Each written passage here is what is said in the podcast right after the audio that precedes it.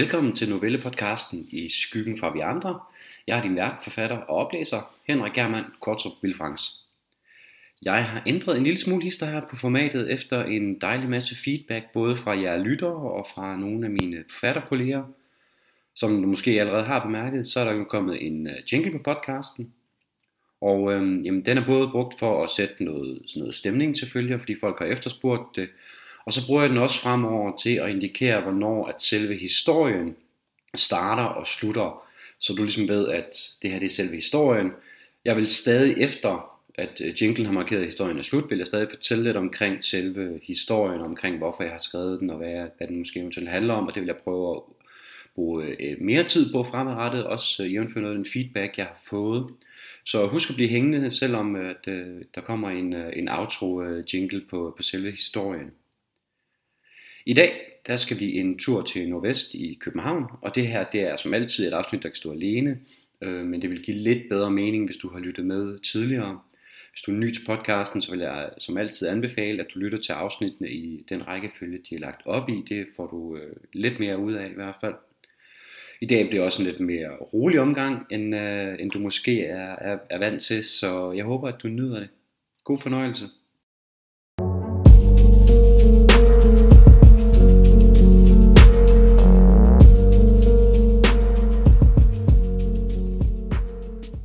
Sæson 1, afsnit 6, Flodbølge. Michaela tog forsigtigt blomsterne ud af indpakningen og satte dem i krukken. Buketten var fra nettoen på Tuborgvej, ikke fra åkanden, hvor hun plejede at købe dem. Roserne så ikke specielt prangende ud på graven. Men der var stadig et par dage til den første, og moderen ville aldrig have tilladt at få sin grav pyntet med blomster, der var blevet stjålet eller plukket uden tilladelse. Michaela fjernede lidt ukrudt, der havde snedet sig op hist og her, og kørte en medbragt klud hen over stenen. Kunne hun ikke levere ordentlige blomster, så måtte gravstedet i det mindste se pænt og rent ud. Hun lavede en mental note om at huske en rive og en vandkande til næste gang. Dagen indtil nu havde været en af de bedre, og Michaela nødnede, mens hun langsomt og nænsomt passede gravstedet. Der havde hverken stået sorggruppe, psykolog eller kommune på skemaet. I stedet var hun stået tidligt op, havde spist morgenmad, lyt en time på sofaen med Godmorgen Danmark og en kop kaffe. Og hun havde endda ture at tage lidt make op på, inden den daglige tur på Bispebjerg. Michaela kiggede tilfreds ud over gravstedet, mens formiddagssolen bagte i nakken fra en skyfri blå himmel. Forsigtigt rakte hun hånden ud og lod fingerspidserne køre ned af stenen. Mærkede den glatte granit. Der var ikke noget nyt at fortælle i dag. Det var der sjældent, hvis man ikke medregnede læste bøger og sete film. Som Michaela fortalte om bogen, hun blev færdig med aftenen før, Den usynlige mand, Ivan Isaenko, om at hun endelig var begyndt på at se Kurosawas film, og at hun havde fundet en ny podcast, som moderen ville have elsket. For nogen måske trivialiteter at fortælle en afdød om, men de udgjorde nu engang Michaelas hverdag. Vi ses i morgen, mor. Jeg savner dig. Michaela mærkede den første varsel. De små jordskælv i bunden af maven, der signalerede, at snart ville gråden komme skyldende op af kroppen, som en ustoppelig tsunami. Hun rejste sig og skyndte sig væk fra gravstedet, mens hun fandt sine høretelefoner frem fra tasken. Afstand og distraktion var det eneste, der kunne holde flodbølgen tilbage, forhindre hende i endnu en gang at bryde hultene sammen midt på Bispebjerg Kirkegård. De første bølger begyndte at skylle ind over hende, i form af en ubehagelig varme, der strålede ud i hele kroppen. Samtidig begyndte tsunamiens tro følgesvend at minde sin ankomst. Et sæt usynlige hænder, der strammede om halsen og gjorde det svært at få vejret. Hun stavrede hen ad vejen, mens hun fumlede med telefonen, og de første tårer begyndte at trille. De rystende hænder fik trykket på play og sendte den beroligende intro fra podcasten Dårligdommerne gennem hovedet. Langsomt, men nogenlunde sikkert, fik den behagelige stemme fra verden Jakob dæmmet op for det utidige tidevand, og de usynlige hænder om Michaelas hals løsnede deres greb for nu. Men de slap ikke. De slap hende aldrig.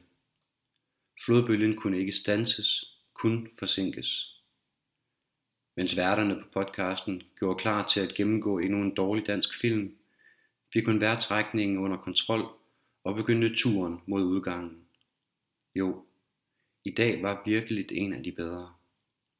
Hun ville nok kunne nå hjem, inden at dæmningerne blev knust, og de mikroskopiske øer af lykke og glæde igen på druknet eller skyllet væk af den naturkraft, der til synlædende havde taget permanent bo i hende. Der var stadig et par timer til, at hun skulle være på arbejde, og hun ville være nødt til at være frisk, at have den nødvendige mængde af overskud, hvilket helst skulle indebære at få det daglige sammenbrud overstået inden da, og derefter håbe, at oceanet var tømt, bare nok til at komme igennem de 6 timers arbejde. Hun kunne godt lide selve jobbet som servitrice på den lille café på Østerbro, men der kom tit nogle af moderens gamle kolleger der, og selvom de altid leverede varme smil og masser af drikkepenge, var det en konstant påmindelse om, at Michaela ingen steder var forskånet for sorgen og dens ubønhørlige, altopslugende kraft. Det skete også, at nogle af dem fra gymnasiet tilfældigt kom forbi, men det udløste en anden form for sorg. For de var der for de billige cocktails til happy hour, ikke for at se hende. Hun kunne godt unde dem at være lykkelige og nyde sommerferien, og hun forstod udmærket godt, at de ikke forstod hende. Det bebrejdede hun dem ikke. Men de var holdt op med at invitere hende med til festerne, holdt op med at kontakte hende, og de kiggede alle andre veje end hendes, med mindre at hun stod med ryggen til. De havde ellers forsøgt. Hele klassen var dukket op til begravelsen, og de første uger efter havde veninderne nærmest boet hos Michaela. Men langsomt var de drevet tilbage til hverdagen, måske især da det langsomt gik op for dem, at Michaela ikke kunne eller ville følge med dem tilbage. Og efter at hun var flyttet ind hos sin tante, stoppede de helt med at komme. Som havde en anden nu overtaget ansvaret for, at Michaela måtte blive en normal teenager igen, en der kunne feste og være glad. Tante Kia og onkel Jakob var søde nok. De prøvede at være forstående, støttende og rummelige. Og Michele var taknemmelig for, at de havde taget hende til sig, givet hende et sted at bo. Alternativet havde været helt ukendte plejeforældre, eller måske et ungdomshjem. Det kunne det selvfølgelig blive endnu. Her et halvt år efter havde kommunen stadig ikke fået deres undersøgelse færdig. Michele havde en mistanke om, at det var Jonna, socialrådgiveren, der bevidst trak det ud. At Jonna ikke ville risikere, at Michaela blev reddet væk fra den nuværende situation og sendt et fremmed sted hen. Kira og Jakob havde mange gange forsikret Michaela om, at hun ville kunne bo der, til hun fyldte 18. Men Michaela vidste, at de ikke selv troede på det. At Jakob var blevet tilbudt drømmejobbet i Dubai, et tilbud, der ikke ville vare evigt. Og at kommunen næppe ville konkludere, at et hjem med en pilot og en konstant global rejsende business controller at være det rigtige sted at opbevare en depressiv teenager. I starten havde hun nyt freden og roen, der kom af, at de sjældent var hjemme, at der ikke blev stillet krav til hende. Men at det forstærkede ensomheden og sorgen, var der efterhånden ingen tvivl om. Lige nu var de på ferie i Thailand, og den sidste uge havde været hård. De havde selvfølgelig spurgt, om hun ville med, men Michaela havde tydeligt set lettelsen i deres blikke, da hun sagde nej. Hun gik forbi den muslimske gravplads og nåede næsten hen til udgangen på Bispebjerg. Hun kunne se den, 50 meter længere fremme, da et lyn fra fortiden slog ned i hende. Hun stoppede, frossede fast på stedet, lammet af mindet. Filmen De tre værter dissekerede på podcasten var en stinkende dårlig dansk julefilm. Hun havde set den sammen med sin mor en fredag aften år tilbage. Moderen havde for en sjælden gang skyld ikke haft weekendvagt. De havde begge grinet af, hvor elendig filmen var, mens de havde spist matadormix og drukket te under en dyne i sofaen. Den lykkelige aften stod både klart og utydeligt, som en gammeldags smalfilm, der blev projekteret inde i hovedet. Det var et lykkeligt minde. Det var ikke det, der var udløseren. Problemet var, at moderens ansigt manglede på flere af filmstralmerne og denne gang ville intet kunne stoppe flodbølgen. Michaela skiftede retning og løb hen over græsset. Hun havde ingen lyst til, at andre skulle opleve et af hendes sammenbrud. Heldigvis var det sommerferie, og Bispebjerg var næsten tomt. Hun nåede lige ind i skyggen af et blomstrende pagodetræ, inden at hun gik i knæ, og enhver form for mental kystsikring blev knust af flodbølgen. Er du okay? Michaela kiggede op, men de røde, tårerfyldte øjne ville ikke tillade hende at se klart. Stemmen var lidt hæs og ru, men behagelig og rolig. Michaela sad i skrædderstilling op ad pagodetræet. Hvor længe hun havde siddet der grædt, anede hun ikke. Den utydelige skikkelse ventede tavst og tålmodigt på, at Michaela samlede sig og tørrede øjnene.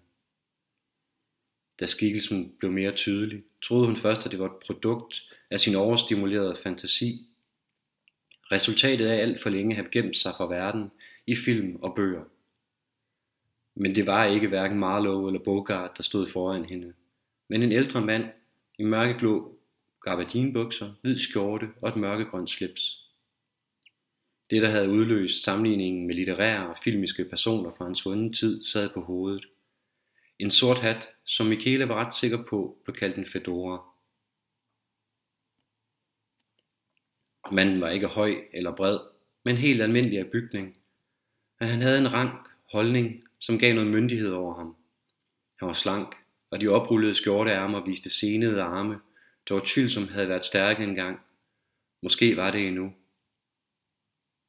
Den ene hånd holdte en gammel, læset bog, måske en notesbog, han brugte til at skrive noget i. Ansigtet var utydeligt, skjult af solens stråler, der stod ned ovenfra, og hattens skygge. Michaela kom i tanke om, at hun havde set manden i parken mange gange nu, over en lang periode, og næsten hver dag i de sidste to uger. Manden syntes måske lidt spøjsporen af sin påklædning, men virkede ikke farlig, mere sørgelig eller fortabt. Han gik bare lange ture med hunden, eller sad i skyggen af et træ og kiggede ud i intetheden eller ned i en bog. Altid alene, ligesom Michaela. Hunden, en stor brun muskuløs eksemplar af rasen fransk mastiff, sad eller gik altid troligt ved siden af ham. Den var aldrig i snor. Men endnu havde hun ikke set nogen kommentere det, hvilket var lidt utroligt, når man tænkte på, hvor mange små sheriffer, der gik omkring i København, og gerne ville sikre, at alle andre end dem selv overholdte reglerne. Og en kamphundslignende hund på størrelse med en lille bjørn måtte vække noget opmærksomhed. Så om det skyldes mandens lidt mystiske udseende, hundens størrelse, eller det faktum, at den nærmest aldrig bevægede sig en tomme fra hans side, måtte være usagt. Og der sad den ganske rigtigt også, helt stille lige nu, lige bag manden. De store øjne stirrede på hende, nærmest ængsteligt, som var den ivrig efter noget, eller ked af det på hendes vegne. Manden så, at hun stirrede på hunden. Basse gør ikke noget, men jeg tror gerne, at han vil sige hej til dig. Michaela kom i tanke om, at hun endnu ikke havde sagt et ord. Hendes mor havde ikke opdraget hende til at være uhøflig. Omvendt havde hun også opdraget hende til ikke at snakke med fremmede. Men når man stortudet midt på Bispebjerg, så var det måske forventeligt, at nogen ville udvise bekymring eller omsorg. Og manden var måske spøjs, men han var næppe en blotter. Gik den slags ikke i trenchcoat? Tak, ja okay, bare lidt, bare lidt ked af det. Og han, han må gerne sige hej. Manden sagde ikke nogen kommando, eller gjorde noget synligt for at signalere hunden, men han gik øjeblikkeligt hen til Michaela og lagde det store og rynkede hoved i hendes skød. Michaela lagde forsigtigt en hånd på det store hoved. Hun nussede de bløde ører, mærkede den beroligende stimulus, som følelsen af pels gav. Tårerne trillede stadig enkeltvis ned ad kinden på hende, men hun kunne igen trække vejret. Manden kom et skridt nærmere, men stoppede pludseligt op. Jeg må hellere advare dig, så du ikke bliver forskrækket, men mit ansigt er ikke så pænt at se på. Manden kom tættere på og satte sig på hug kun en meter fra hende. Han løftede hovedet, så Michaela tydeligt kunne se ansigtet. Et stort brandar dækkede det meste af den ene kind og fortsatte ned ad halsen. Hvad end der var sket, måtte det have gjort forfærdeligt ondt. Men resten af mandens ansigt var bestemt ikke grimt. Tværtimod havde han helt sikkert været pæn i sine yngre dage. Michaela kunne ikke sige hvorfor, at han ikke virkede farlig. Der var bare noget over ham. Hun følte sig tryg. Hun prøvede at ryste en følelse af genkendelse af sig. Følelsen af, at hun havde set eller mødt ham før. Det havde hun jo også i parken, men det var noget andet. Noget fra et andet sted. Hun slog det væk. Så stor var København heller ikke. Og en mand i fedora med en kæmpe hund var noget, man lagde mærke til. Også selvom man ikke tænkte aktivt over synet. Michaela tvang sig tilbage til samtalen og bandede over sig selv. Hvornår pokker var hun blevet så uhøflig. Var det altid sådan at snakke med hende? Og hvorfor havde hun ikke lagt mærke til det før? Så slog det hende, hvad forskellen var. De fleste andre skyndte sig at snakke videre, når hun ikke svarede dem. De kunne til synligheden ikke rumme tavsheden. Acceptere, at hendes hjerne brugte utrolig lang tid på at finde ordene i rodet af tanker og følelser. Men manden her var anderledes. Han ventede bare. Der var ikke skyggen af utålmodighed eller ubehag på sit ansigt. Undskyld, det, det er ikke for at være uhøflig. Det tager bare lidt tid for mig at finde ordene for tiden. Manden lagde forsigtigt notesbogen på græsset, foldede roligt hænderne under hagen og smilede. Det kender jeg godt, men jeg har al den tid, du måtte have brug for. Jeg, jeg synes altså ikke, du ser skræmmende ud, men det må have gjort ondt. Det gjorde det bestemt også, men ikke længere. Jeg har set dig her før. Du, du kommer her tit, ikke? Mm, hver dag. To gange for det meste. Jeg elsker ro og naturen her. Det er perfekt til turene med Basse, eller et par timer med en god bog. Og jeg føler mig på en eller anden måde lidt tættere på min kone, selvom hun ligger begravet i den anden ende af landet. Michaela kunne se en skygge af bedrøvelse glide over mandens ansigt og selv mærkede hun, at de små skælv i maven begyndte igen.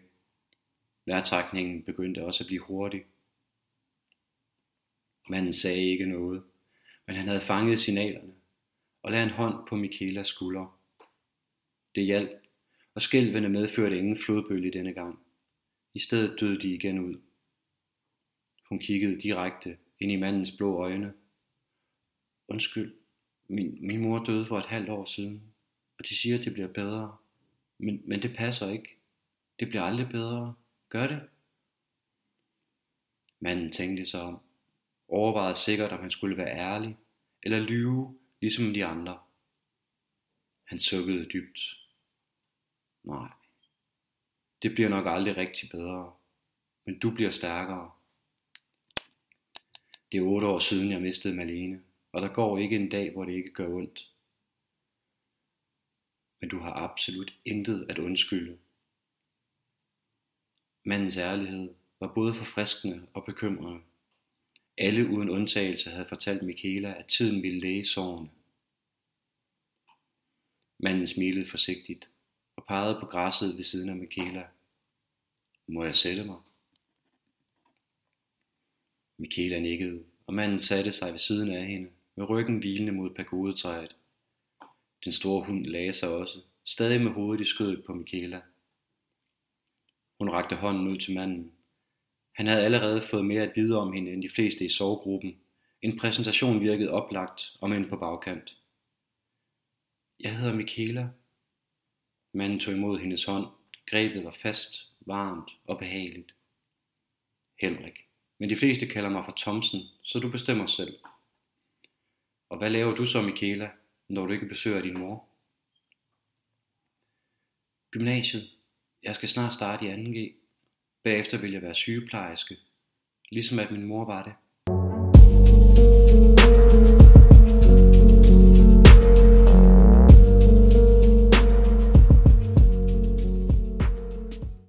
Jeg håber, du nåede dagens lidt rolige og øh, melankolske historie. Jeg har prøvet at sætte ord på, øh, hvordan det må være at have den her form for altopslugende sorg, øh, som jeg selv har været forskånet for. Øh, men hvis du derude synes, at jeg har ramt rigtigt eller forkert i mit forsøg på at prøve at beskrive den, så øh, vil jeg meget gerne høre fra dig. Du kan finde mig på både Instagram og Facebook, hvor du er velkommen til at skrive en besked eller, eller kommentere et opslag. Hvis slutningen den ikke giver helt mening, så vil jeg anbefale, at du lytter til afsnit 3 igen, det der hedder Thomsen, så tror jeg, du får, får det sidste med, hvad det her det går ud på. Vi er langt fra færdige med sagaen om Thomsen og nu øh, også Michaela. Faktisk er vi kun lige begyndt. Jeg regner med, at den kommer til at strække sig over 5 eller 6 afsnit, inden at vi er færdige. Og næste gang vi vender tilbage til dem, så skal vi have introduceret endnu en person til historien. Et ikke helt uvæsentligt brik i det her puslespil. Men hvis alt går vel, så bliver næste afsnit noget helt særligt. Øh, jeg vil ikke afsløre for meget, men det vil måske involvere en gæsteoptræden. Husk også, at du meget gerne må anmelde eller rate podcasten, der hvor du lytter til den. Det betyder faktisk rigtig meget for mig, fordi at flere mennesker så øh, får den at se, når de søger i deres øh, podcast-app, og forhåbentlig også får lyst til at lytte til, til de historier, jeg her fortæller. Vi lyttes ved om en uge. Hej hej.